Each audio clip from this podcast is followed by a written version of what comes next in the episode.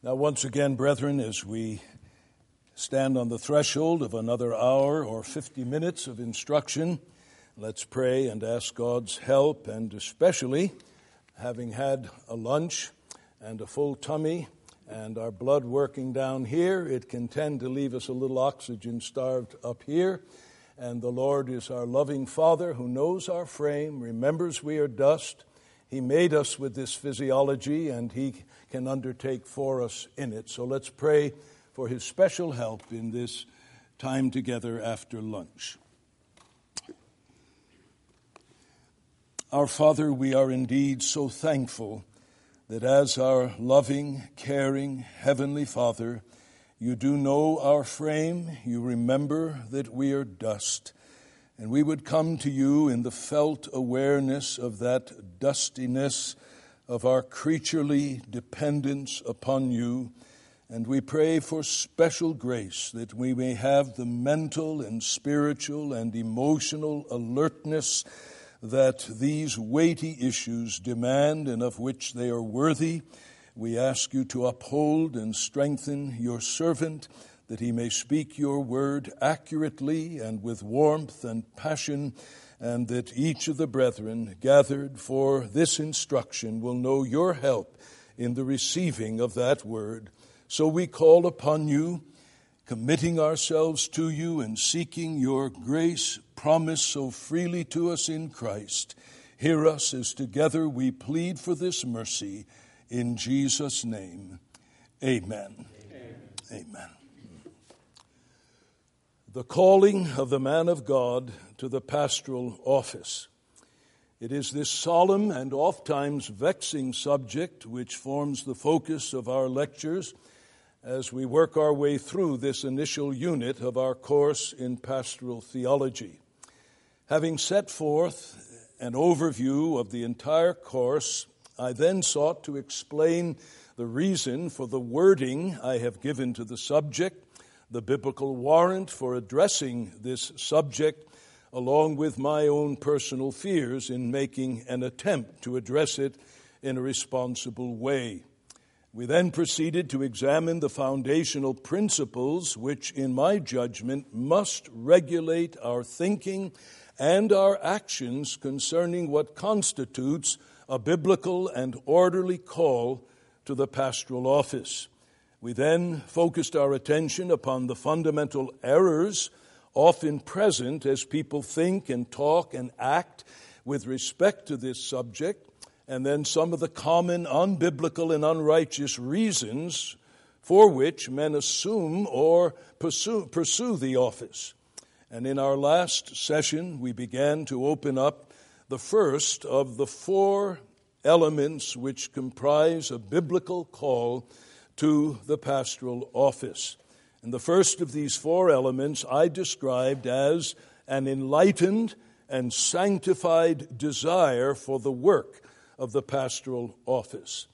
In this hour, we move on to begin to examine the second element of a biblical call, found in your notes a, as large letter B, namely, a proven fitness for the work of the pastoral office. A proven fitness for the work of the pastoral office. And we will consider the biblical materials relative to this matter of a proven fitness under three major subdivisions. First, Christian character. Secondly, Christian experience. And thirdly, requisite gifts. Now, in taking up the subject of fitness for the work, let me say two things by way of introductory clarification.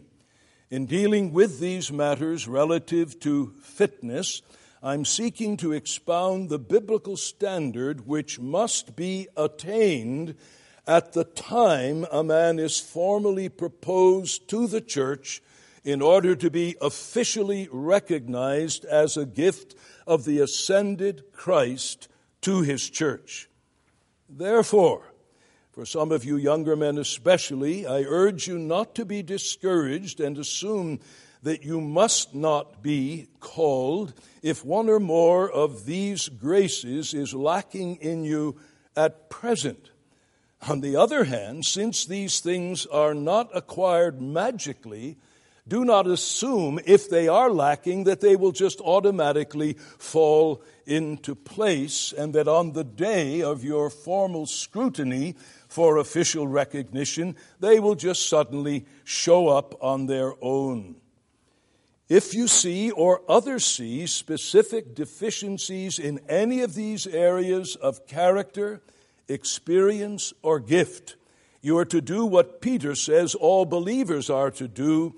You are to add to your faith all diligence, and in that exercise to see these deficiencies wonderfully and powerfully met by the grace of God. Dabney is, especially helpful here in volume two of his discussions, Evangelical and Theological, pages 30 and 31. He has a very wholesome perspective on the man who thinks God may be calling him, working consciously, deliberately, assiduously on those areas of perceived defect. Then, the second thing I want to say, by way of introductory clarification under this general heading of fitness, is this. While the emphasis in these next few lectures will fall upon the presence and manifestation of those graces and gifts prior to and upon one's entrance into the pastoral office, you and I must never forget that the maintenance and increase of these graces and gifts is a biblical responsibility. We must never think of ourselves like the college professor who breathes easily when he obtains tenure. He may never study as he did before, may never read, may never write, may never do the things that brought him to that place where he earned the position of a tenured professor. And in many cases, he begins to coast or like the young man who aspires to get his badge in a very prestigious law enforcement agency, and he does everything to pass the strength and endurance test, to have proficiency in the use of his firearms. And once he's gotten his badge, then he becomes a slobby, out of shape, imprecise man not fit to perform the task for which he was formally recognized and given his badge initially. The text which epitomizes the thrust of the teaching of the Word of God at this point is that text which Paul laid upon the conscience of young Timothy in chapter 4, verses 12 to 16 of 1 Timothy. Let no man think light of you because of your youth but be an example to them that believe in word, in manner of life, in love, in faith, in purity. Till I come, give heed to the reading, to exhortation, to teaching. Do not neglect the gift that is in you, which was given you by prophecy with the laying on of the hands of the presbytery. Be diligent in these things. Give yourself wholly to them that your progress may be manifest unto all. And he doesn't say until you're 40 or till you are well established as a mature minister. Timothy was to carry to the end of his days this injunction give yourself wholly to these things, that your own progress in grace and gift, Timothy, may be evident to all. It may be real, it may be manifest constantly, perpetually pay close attention to yourself, a present imperative. Constant, close, careful attention to your teaching. Continue, present imperative in these things, for in doing this, constant taking heed to yourself and to your teaching, persevering in that course to the end of your days, Timothy, in doing this, you will save both yourself and those that hear you. So, by these two introductory clarifications, I'm aiming at, on the one hand, immunizing some of you against an unwarranted discouragement if indeed there are areas of defect identified as we work through these requirements. But on the other hand, I hope that some of you are stirred with a fresh reminder you have no right to coast or to assume that you can just allow things to go on as they've gone on for the past five or ten years. On the one hand, the evil of being overly discouraged, and on the other hand, falling into carnal presumption and carnal ease have done untold harm to the people of God when those in leadership patently fall short of what is so plain in the English Bible to the man sitting in the pew. You're calling on him to conform his life to the Bible. He reads, the bishop, the elder, the overseer must be, and sees in you that which falls short of the standard. How in the world how in the world can he receive the Word of God? How can she receive the Word of God from you and believe that you're really sincere? You call them to obedience while calling them from a posture of patent disobedience. And surely, if we are trafficking in the things that are supposed to cause our people to grow up into Christ, to grow in conformity to Christ, to grow in love to Christ, zeal for the kingdom of Christ, and we ourselves are not patently making progress in those things, how can we persuade them that the things in which we traffic are indeed effectual to produce those ends when they're not evidently producing them in those of us who traffic in those very realities? Now, with those introductory clarifications behind us, let's take up the first of the three major headings, the first category of the things which constitute a proven fitness for the work of the pastoral office.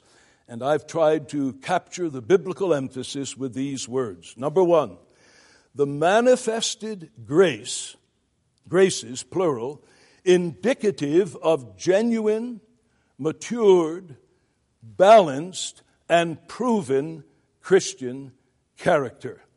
What does God require of the one who aspires to the office and in aspiring to it is seeking an enlightened and sanctified perspective of what is involved in meeting the biblical qualifications? I answer by saying the manifested graces indicative of genuine, matured, balanced, and proven Christian character.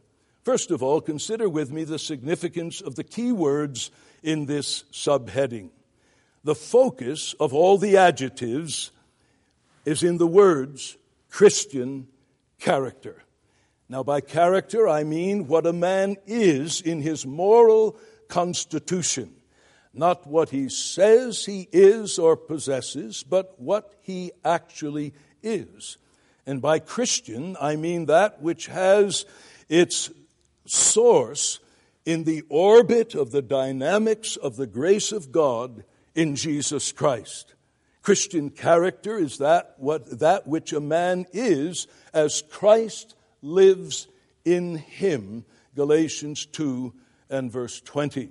And by manifested graces, I'm referring to the specific aspects of Christian character as they are present and discerned in a man's life in all of its manifold components. If Christian character is the sun itself, the manifested graces are the rays of the sun as they reach the earth with light and with heat. When the specifics are given in 1 Timothy 3 and Titus 1, it is assumed that these can be seen and known by observation without attaining to omniscience. It is assumed that they can be seen and known without omniscience. And then the four words which can be grouped together, the adjectives are genuine, matured, balanced or symmetrical, and proven. And let me spend a moment to tell you what I mean by each of those words. Genuine. Paul speaks to Timothy in the language of his unfeigned, his genuine, his sure enough real faith in 1 Timothy 1 and verse 6. He says that he remembers Timothy, and he remembers the unfeigned faith which dwelt first in his grandmother Lois, his mother Eunice, and he is persuaded dwells in Timothy also. I believe I have the wrong reference to that, but I know I've quoted the substance of that text. And since the scriptures speak of spiritual leaders who appear beautiful, but inwardly are something else, Matthew 23 27, the contrast being between outwardly appear and inwardly are, when I use the word genuine, I'm speaking of that which does indeed begin in the inner disposition and character of a man. This is not a matter of lead being overlaid with a thin layer of gold. Cut off a slice, and you know very quickly that you have simply been looking not at a solid gold nugget, but a ball of lead overlaid with a thin layer of gold. And God wants us to be pure gold, genuine in our godliness, and then matured. By that word, I'm underscoring the fact that these graces of Christian character must be more than the buds just sprouting on the tree of a recent convert, or a tree full of blossoms in the spring but not yet matured into substantial fruit. It's interesting that there is not a grace of character mentioned in 1 Timothy 3 or Titus 1 that is not elsewhere mentioned in the epistles and required of all Christians generically. Not a grace. Two gifts are mentioned apt to teach and able to rule. But apart from those, if you do a word study of all the requirements of 1 Timothy 3 and Titus 1, you will find those very words descriptive of aspects of Christian character laid upon all the people of God, male and female, generically. However, in the man of God who would take up the work of overseership, such graces must be matured beyond the level of the rank and file of God's people or he will not be able to fulfill one of the major aspects of an elder's job description. And what is that job description? 1 Peter 5 3. Making yourselves examples to the flock. It is to be a conscious dimension of a pastor's walk before his people to be able to say, less than the Apostle Paul could say it, but in principle to say it nonetheless be followers of me, even as I am of Christ. And then, of course, the word that Paul gave to Timothy be an example of the believer. Even though you are relatively young, Timothy, you must outstrip the rank and file of God's people in those graces indicative of genuine and matured Christian character. And then the third word I've used is balanced, or perhaps you prefer symmetrical. Symmetry refers to the interrelationship of parts to form an aesthetically pleasing whole to the eye. Balance refers to equal weight in the offsetting parts of an object. And so when we read the words without reproach. It means that there is balanced Christian character. What is a man of great moral courage, but little or no sensitivity to people? Or what is a man in the ministry that has tremendous empathy and compassion, but no moral courage? No, there must be not only genuine, matured, but balanced Christian character, and it must, in the fourth place, be proven. This points to the fact that the man who has undergone, a man has undergone sufficient time and experience to test the apparent genuineness of his graces. And of course, this is the teaching of Romans 5, verses 3 and 4, the function of tribulation in working approvedness.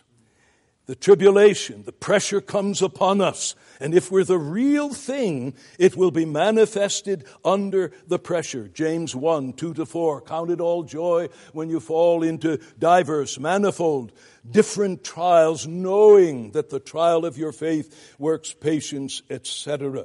So the result of testing and trial is approvedness.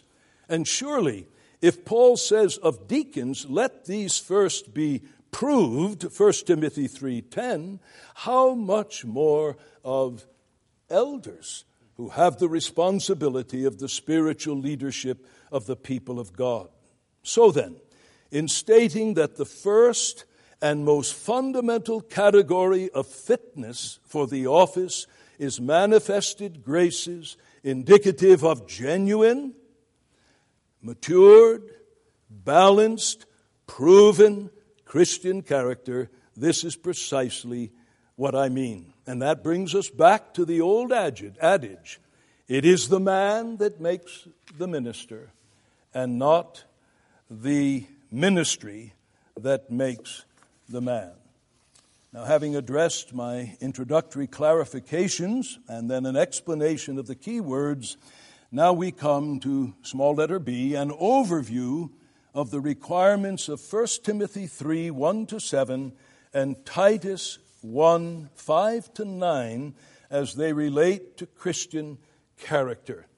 And here I'm just going to read the two passages from the ESV and then begin to attempt uh, to lay out what they are saying to us. The saying is trustworthy. If anyone aspires to the office of overseer, he desires a noble task. Therefore, an overseer must be above reproach, the husband of one wife, sober minded, self controlled, respectable, hospitable, able to teach, not a drunkard, not violent, but gentle, not quarrelsome, not a lover of money he must manage his own household well with all dignity, keeping his children submissive. For if someone does not know how to manage his own household, how will he care for God's church? He must not be a recent convert, or he may become puffed up with conceit and fall into the condemnation of the devil. Moreover, he must be well thought of by outsiders so that he may not fall into disgrace, into a snare of the devil. And then the Titus passage. This is why I left you in Crete, so that you might put what remained into order and appoint elders in every town as I directed you. If anyone is above reproach, the husband of one wife, and his children are trustworthy and not open to the charge of debauchery or insubordination, for an overseer as God's steward must be above reproach. He must not be arrogant or quick tempered or a drunkard or violent or greedy for gain, but hospitable, a lover of good, self controlled, upright, holy, and disciplined. He must hold firm to the trustworthy word as taught, so that he may be able to give instruction in sound doctrine and also to rebuke those who contradicted. And there I simply changed the translation of the word pistis with regard to the children. Now, when we see the two lists, it's obvious that they are not a mirror image one of the other. And I want to say a word about the reasons for the differences in the two lists of the non negotiable requirements for anyone aspiring to the office of the pastorate. And I think part of the answer, and Fairbairn emphasizes this, is the peculiarities of the differing circumstances in Ephesus and in Crete. For example, the absence of the requirement not a recent convert in Timothy, it's not found in Titus, would reflect something of the differing states of maturity in those two churches and also not only the different states of maturity, but the present pressures from false teaching. So there was a concern there at Ephesus that those who were brought into this position not be recent converts, there was need for even a greater level of maturity. Furthermore, I believe the undergirding principle is that each list is only broadly suggestive of the fundamental requirement of being blameless. While the term blameless, two different Greek words, basically synonyms, are used in 1 Timothy 3 2 and Titus 1 7, what follows, in a sense, is a commentary in specimen form of what it means to be blameless. But if these things were the beginning, middle, and end of the requirements and not primarily expressions of principial description of blamelessness, then they would have to be the same, or we've had two different standards for the eldership one in Crete and another in Ephesus, and we know that that would not be the mind of God. So, what I have done in comparing the two lists and in trying to lay out in sequential form those aspects of genuine, proven, balanced Christian character, I've sought to grasp the larger thing of which the specifics are illustrations of manifested grace indicative of genuine, matured, balanced, and proven Christian's character. So then, the major concerns of the two statements of these requirements, what are they? Well, in both passages, the non negotiable, uncompromising standard must be maintained. 1 Timothy 3 2. The bishop, therefore, dei that little particle of necessity used by our Lord when he says in Luke 24, he opened up the scriptures and instructed them how that the Christ must suffer. The very imperative that moves our Lord Jesus to the cross stands before the standard. The bishop, the overseer, the presbyter, the elder must be it does not say it is good if he is. It is desirable that he should be. In most cases, we can hope and pray that he will be. No, the bishop must be.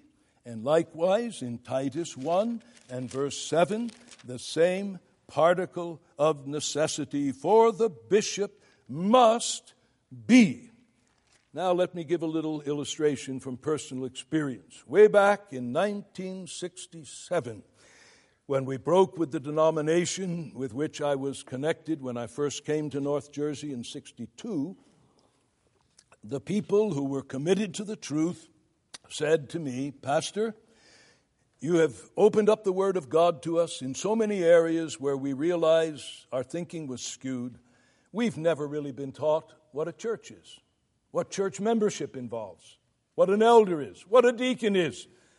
Will you be our teacher? We'll dissolve our membership, we'll dissolve our leadership, and recognize you as our teacher. And will you teach us from the Word of God these elementary things?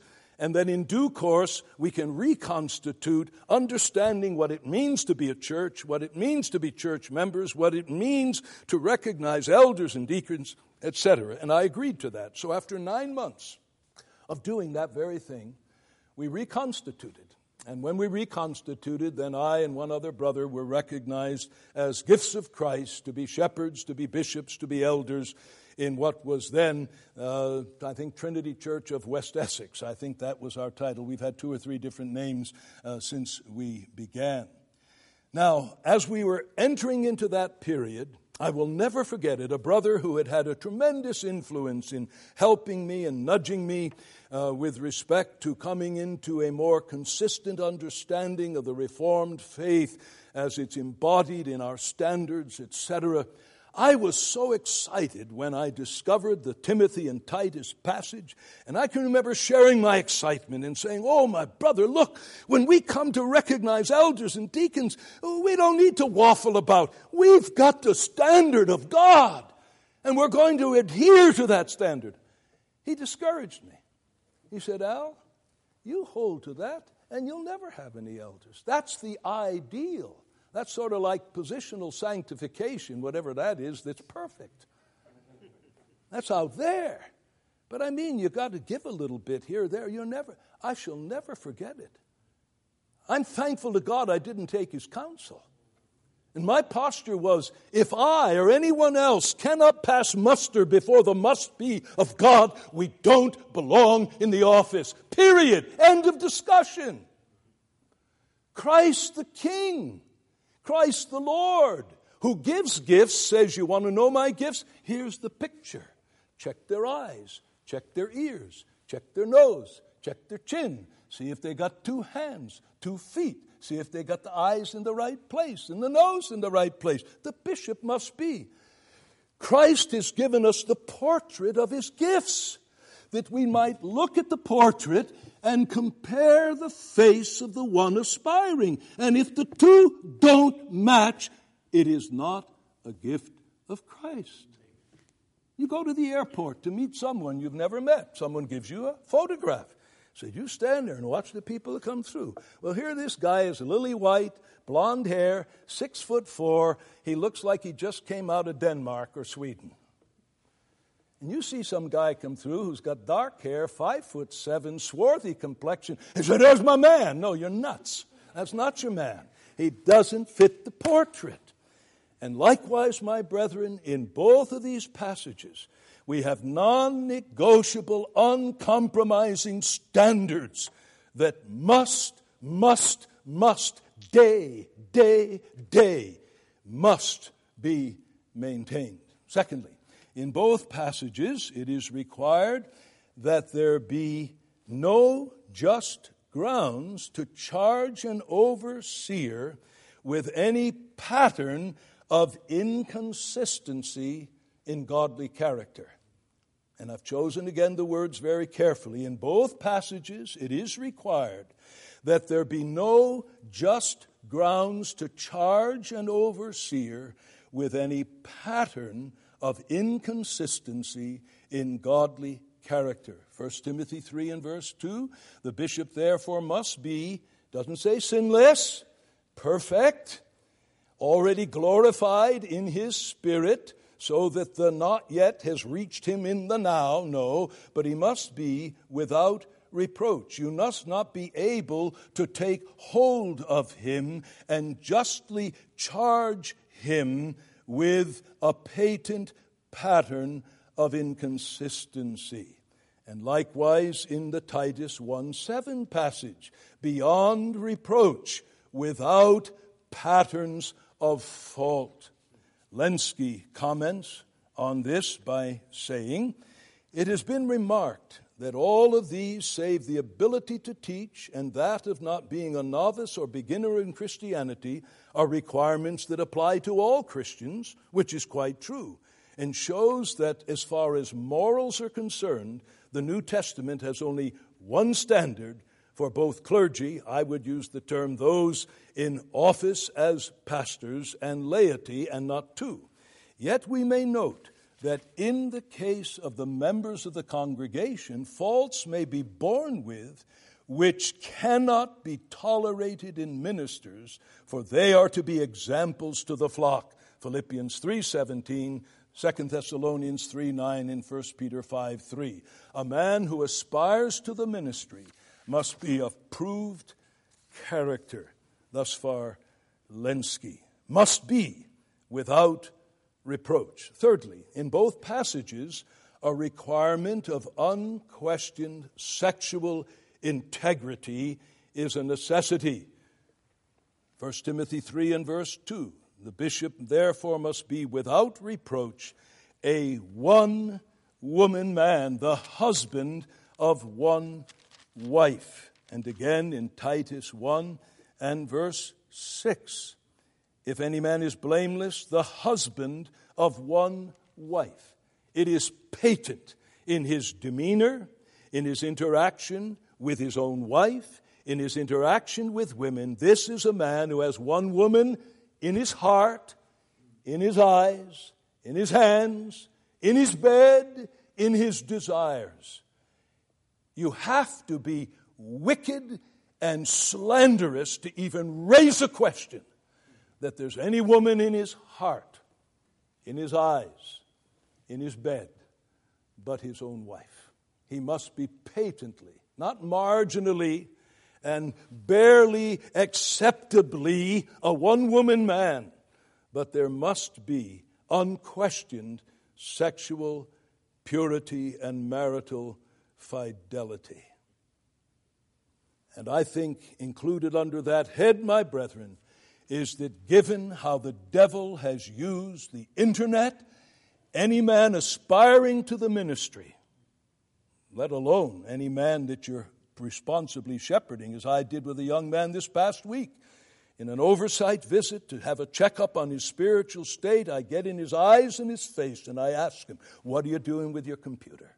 Are you bringing up images that are defiling your mind? Press the issue. Addiction to internet pornography is epidemic, not only in the church, but in the ministry. I believe Dobson's figures are as they seek to minister to men among evangelicals. 30 some odd percent of evangelical pastors admit to pornographic addiction on the internet. They are not one woman men. They're finding delight in the sight of another woman's breast.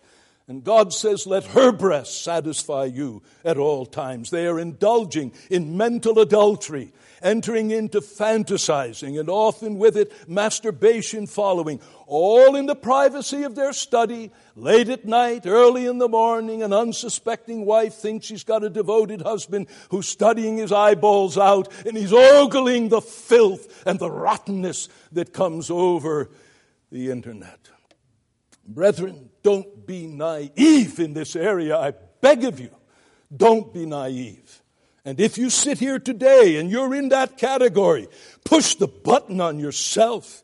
Not only before God, but go to a trusted brother and come clean about your need.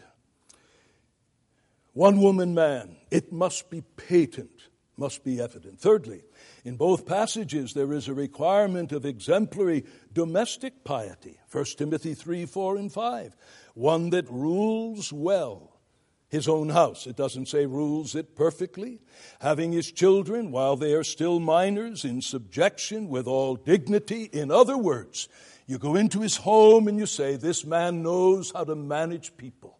He knows how to use authority with clout and with gentleness with grace and with dignity. And it's evident that he knows how to manage people with the dynamics of grace operative in his own heart as he administers the stewardship of his headship in that home.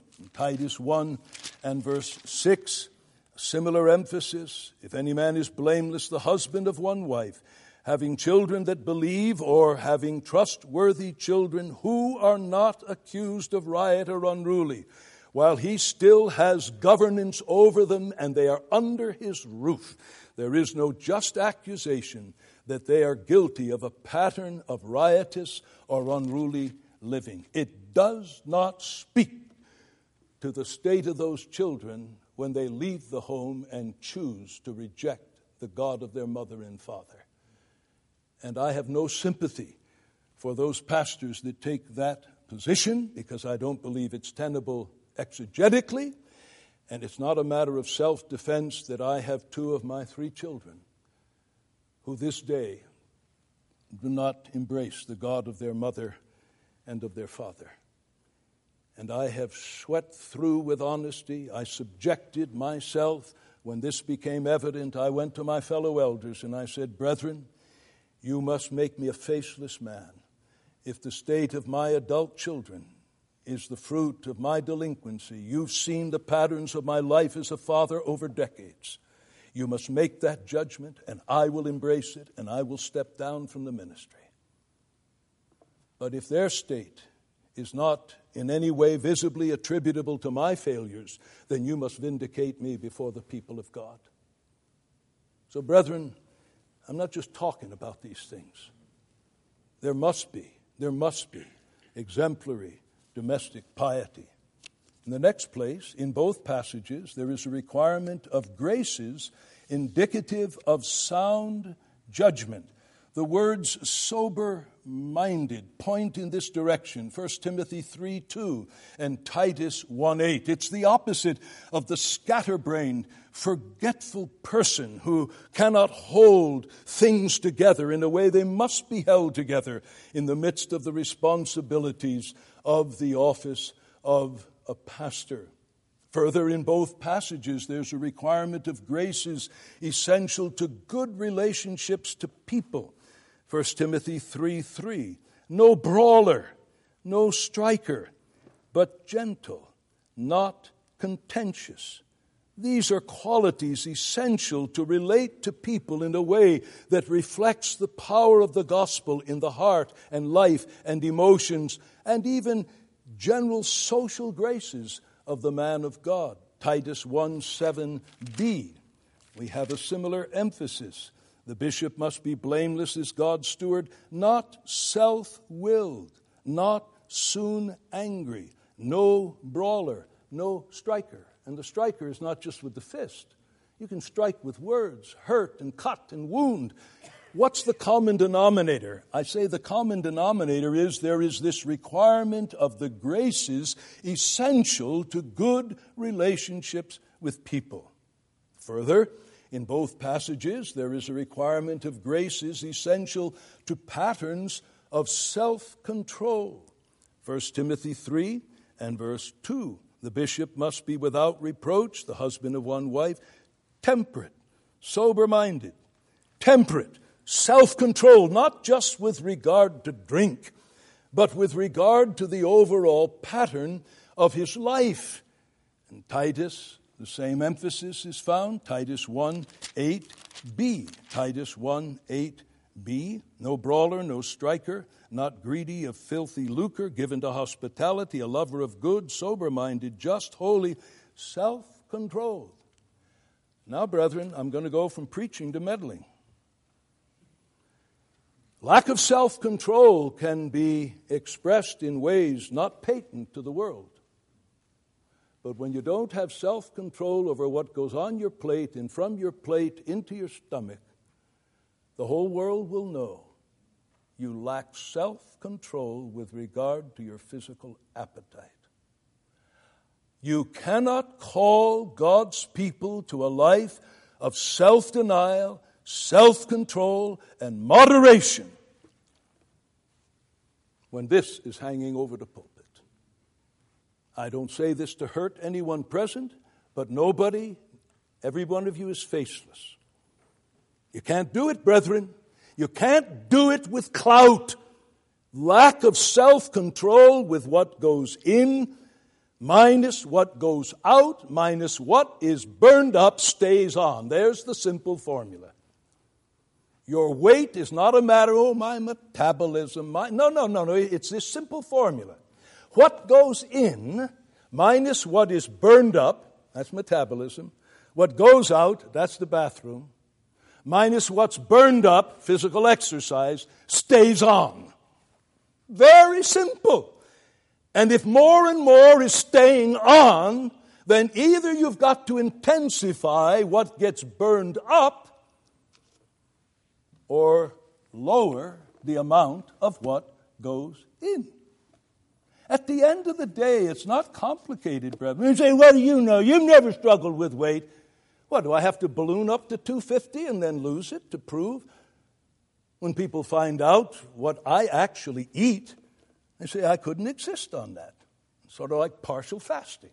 But I know what my caloric intake is with respect to my disciplines of exercise, what I need to do to keep myself in the place where I can preach to you men with a good conscience and move around the side of the pulpit and say, I'm not sucking it in. That's, that's what's there.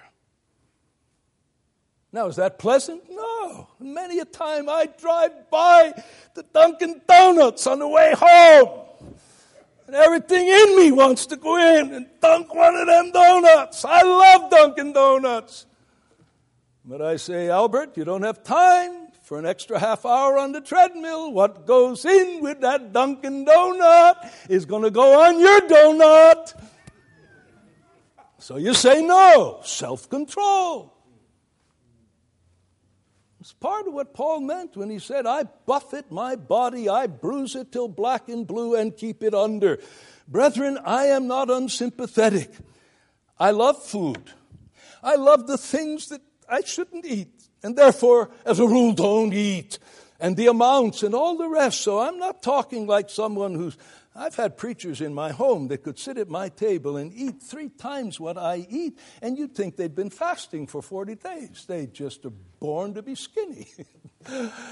and uh, then when I think of, you know, we hold this truth to be self evident that all men are created equal, I say, bah, humbug, we ain't all created equal. But, brethren, self control and granted, there can be areas where a man is wickedly self indulgent and no one will know but himself and God. But when you're self indulgent with regard to your food and appetite, it becomes evident. And here the Word of God says we must be, and must be in a way that is discernible and evident in our bearing and in our demeanor. Now, some of you, I've been your fair haired boy up till now, but brethren, I love you enough to tell you the truth about yourself and McCheyne said, Never forget the man who loves you most is the one who tells you the most truth about yourself. And you need to stop saying, Well, I know I need to do something about it, and I ought to do something about it, and begin to do something about it. And make yourself accountable to responsible spiritual comrades, and do whatever you must do to have a good conscience in this matter. Furthermore, in both passages, there's a requirement of the graces of pure motives or non mercenary motives. 1 Timothy 3 3b, no lover of money. Titus 1 7, I like the authorized in the old American standard, not greedy of filthy lucre. I just like the sound of filthy lucre. Not greedy of base gain, not greedy for stuff. And here again, I must express a concern I have that I see more and more men in the ministry thinking like they were in a career track in the corporate world, ready to be very forward in talking about their package and about their benefits and about their salary. I think there's something of an leaven of the world's perspective and every time I read the passages where Paul could say, Look, look, look, I set you an example. I preached to you at my own charges. And I not only worked with my own hands, but supplied the needs of others. Am I advocating that? No, because the general rule is they that preach the gospel should live. Of the gospel, the labor's worthy of his hire. But I'm talking about a disposition. Never, never, never be justly suspected of having a grabbing hand for stuff. When I first came to North Caldwell in 62, to the little church there in the denomination, and it began to be evident that God might be nudging me in that direction, the board met with me and I talked about all the things I wanted to talk about, and they talked about all the things they wanted to talk about. And when we were all done, they said, Now, uh, uh, Mr. Martin, is there anything else you want to talk about? And no. You sure? Nothing else? No. You haven't raised the question of your salary. I said, No. Why not? I don't intend to. If God's bringing me here, God will provide for me, and if He doesn't choose to provide all I need through your hand, He will have His ravens to provide for me. End of discussion. Well, I found out later that there were seven or eight men who were candidating for that church during the period of months when God brought me into the orbit of the awareness of their need. And almost without exception, this was the issue that caused men to withdraw their name. And when I said what I did, they said either this guy is for real or he's nuts. That came back to me years later. Now, am I saying that should. No, that's not a rule. I'm simply trying to illustrate the principle. And there may have been an element of pietistic naivete. But, brethren, it got their conscience. This man is not out for the stuff. And God help us if our people have any grounds to suspect that they exist for us rather than we exist for them. Furthermore, in both passages, there is a requirement of graces indicative of an aggressive love for people. An aggressive love for people. 1 Timothy 3 2, given to hospitality. What is behind that? Well, you know, in that situation where there were no motels and hotels and believers might go from one place to another, if the people of God didn't open their homes to them, they, they were left out to dry. And so there is that disposition. Quickly now, with just, oh my, the clock tells me I've got two minutes to wind things down here. Let me hasten. In Timothy, the grace is essential to effective leadership of others. That's peculiar to Timothy. 1 Timothy 3 5. If a man knows not how to rule his own house, how shall he take care? Epimeleomai, the word used with respect to the Good Samaritan. He took care of him, and then when he left, he told the innkeeper, innkeeper You take care of him. There must be proven, effective leadership skills. In Timothy, the grace is essential for a good testimony before the unconverted. 1 Timothy 3 7. He must have a good testimony of those without. And in Timothy, the graces of tried experience, which will in some measure neutralize the vulnerability to pride. 1 Timothy 3 6, not a neophyte, a recent convert. Why? Lest, lest he fall prey to pride and the condemnation of the devil. And you have in your notes the quote from uh, the uh, comments of Fairbairn on that that are tremendously perceptive. So, in summary, I say that this is only a cursory overview of those graces which are indicative of genuine, matured, balanced, proven Christian character for your own further and constant study, I commend to you the books and the commentaries that are listed. And above all, brethren, I urge you to periodically read through and pray over, remembering you can't coast. And where God has given you a measure of development and maturity of the graces, to pray that they may increase and abound yet more and more, that your progress may be evident unto all. So when Paul comes back to Ephesus and he says to the people, How's my son Timothy doing? Oh, Paul, when you left him, you remember how he evidenced this in his graces and that in his ministry. Paul, you're, going to be surprised at what you see. He's growing before our eyes. That's what he said to Timothy, that your progress will be manifest unto all. And brethren, this is, ought to, this is what ought to be true of us by the grace and the enabling power of the Holy Spirit. So, with regard to fitness for the office, at the head of the list is not gifts. You don't look for a young man to preach like a combination of Spurgeon and Whitefield and Edwards, all back from the dead. You look for character, for graces, for symmetry and balance in those graces wrought in the heart by the Holy Spirit. Well, let's pray. Ask God to help us as we internalize these realities. O our Father, we cry out with the apostle, who is sufficient for these things? But we believe your word is authoritative and you intend it should govern your church, should govern us, govern our interaction with others. And we pray you would forgive us when we have wantonly treated your word with carelessness and indifference, if not with outright rebellion. Father, cleanse and purge us, and we ask that we may live to see your people who profess allegiance to your Son taking seriously this standard that you have set in your holy and infallible word. Help us, Lord, to be encouragers of one another that we may all grow in likeness to your Son and be living embodiments of the message that we preach. Hear us, we plead in Jesus' name. Amen.